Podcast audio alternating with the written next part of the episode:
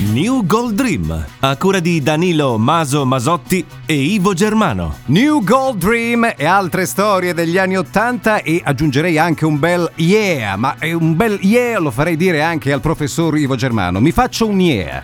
Oh yeah. Oh yeah, ma questa era un po' più da Pino D'Angio secondo me. Ivo. Eh, ma me, si Eh, un dice po'. così, no? Si, Oh, dice, yeah. si dice così. Sentiamo Ah. invece un, un yeah da Danilo Maso Masotti.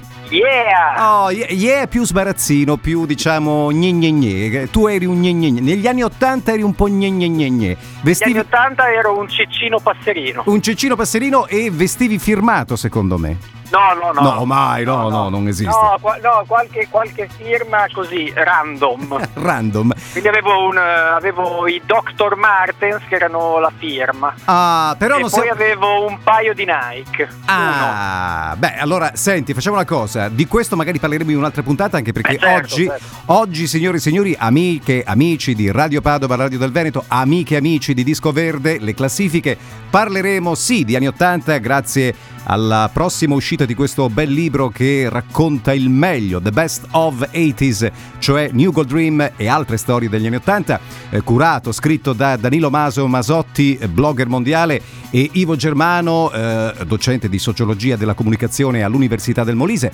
Siamo qui oggi per parlare sì degli anni 80, però di una cosa che eh, andava via come il pane negli anni 80, furoreggiava, ed erano i, i, i, che cosa? Ah, erano. eh, ma che cosa erano? Le feste. Le erano, erano feste, le feste, le le fe- feste, le feste. Le feste, le, eh, le feste, quelle omaggiate anche da Elio e le storie tese, nel brano Tapparella hanno detto tutto di queste feste. Sì. che erano feste, forse erano, erano prima degli anni Ottanta, però queste feste che cos'erano? Erano le feste di introduzione al mondo che sarebbe venuto dopo, alla discoteca, perché in queste feste non si poteva ancora andare in discoteca, no? E allora si organizzavano queste feste a casa di qualcuno quando non c'erano i genitori, quindi da questo è un aspetto interessante. Eh. Case vuote con gente di 10-12 anni. Ecco, sì. questo è una cosa molto vintage. E poi eh, si andava a casa di quello che aveva le luci, che aveva questo, questo semaforo con tre luci. E poi eh, di solito questo aveva le luci, era il DJ ed era abbastanza un nerd. Ecco che adesso eh, molto probabilmente è alla Camera o al Senato nel Movimento 5 Stelle. Esatto. No, ma la cosa, la cosa più triste, a parte il, il semaforo di cui parlavi, era che questi nerd che poi ospitavano eh, quelle quella ventina, trentina di amici per consumare questo bel festino, la cosa più triste era che eh, in console aveva soltanto un giradischi, non ce n'erano due, non, c'è- non c'era ancora il mix, c'era un giradischi ed Sì, era lì c'era appositamente-. Eh, soltanto un giradischi. Quando finiva la canzone si cambiava il disco e c'era il buco e c'era soprattutto il panico.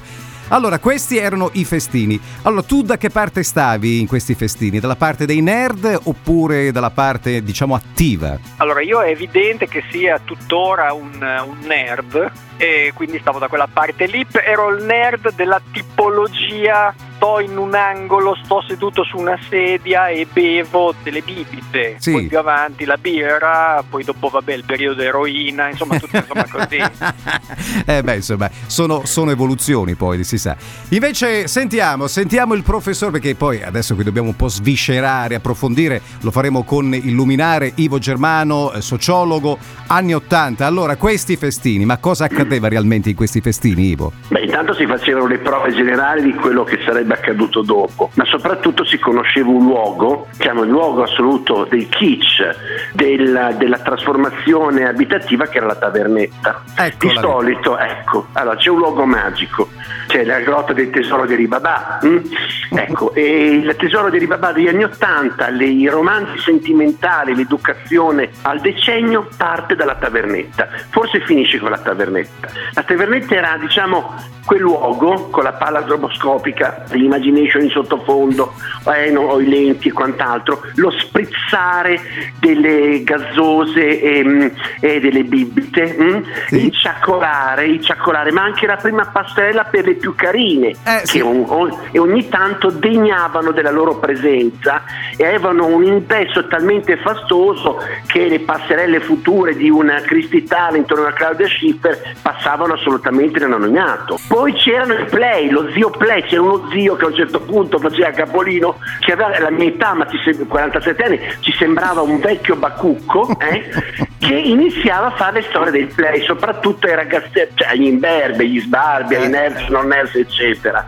E tutto finiva con la grande incognita, ovvero pass- ci sarete passati tutti, uno vicino a te o che non conoscevi improvvisamente stava male, eh, o perché aveva ingerito il peggio del junk food, ma allora non si chiamava junk food, o perché è molto ubriaco e cercava un posto dove vomitare. Eccolo lì. Dove... E allora a quel momento lì scattava anche di solito un cambio di registro della musica, musica per sviare da questo panico diciamo momentaneo e riportare tutto all'ordine. Fantastico. Alla fine la tavernetta sembrava un fronte della prima guerra mondiale, sarebbe costata moltissimo e soprattutto il padrone di casa la mattina dopo avrebbe ricevuto una lavata di capo o dalla mamma o dal papà o da entrambi perché il divano del nonno era stato sporcato Eccolo. da chi era stato male. Eccolo, da chi era stato male però. Esatto. Eh beh, Da solo, da, solo da chi era stato male. Solo da chi era stato male. Allora, v- viva i festini, però adesso noi dobbiamo chiudere con eh, una canzone per rivivere quei momenti così toccanti, perché secondo me, ok, tu hai citato Just an Illusion degli Imagination che non poteva mai mancare in una serata danzereccia, però c'era anche la parte, diciamo così, romantica, il chic to chic. E allora qual è, secondo voi, lo chiedo magari a Danilo Maso Masotti, qual è il pezzo di riferimento per un chic to chic anni 80 che si rispetti? Beh, direi quel bellissimo uomo di Richard Sanderson, Bravo, bravo.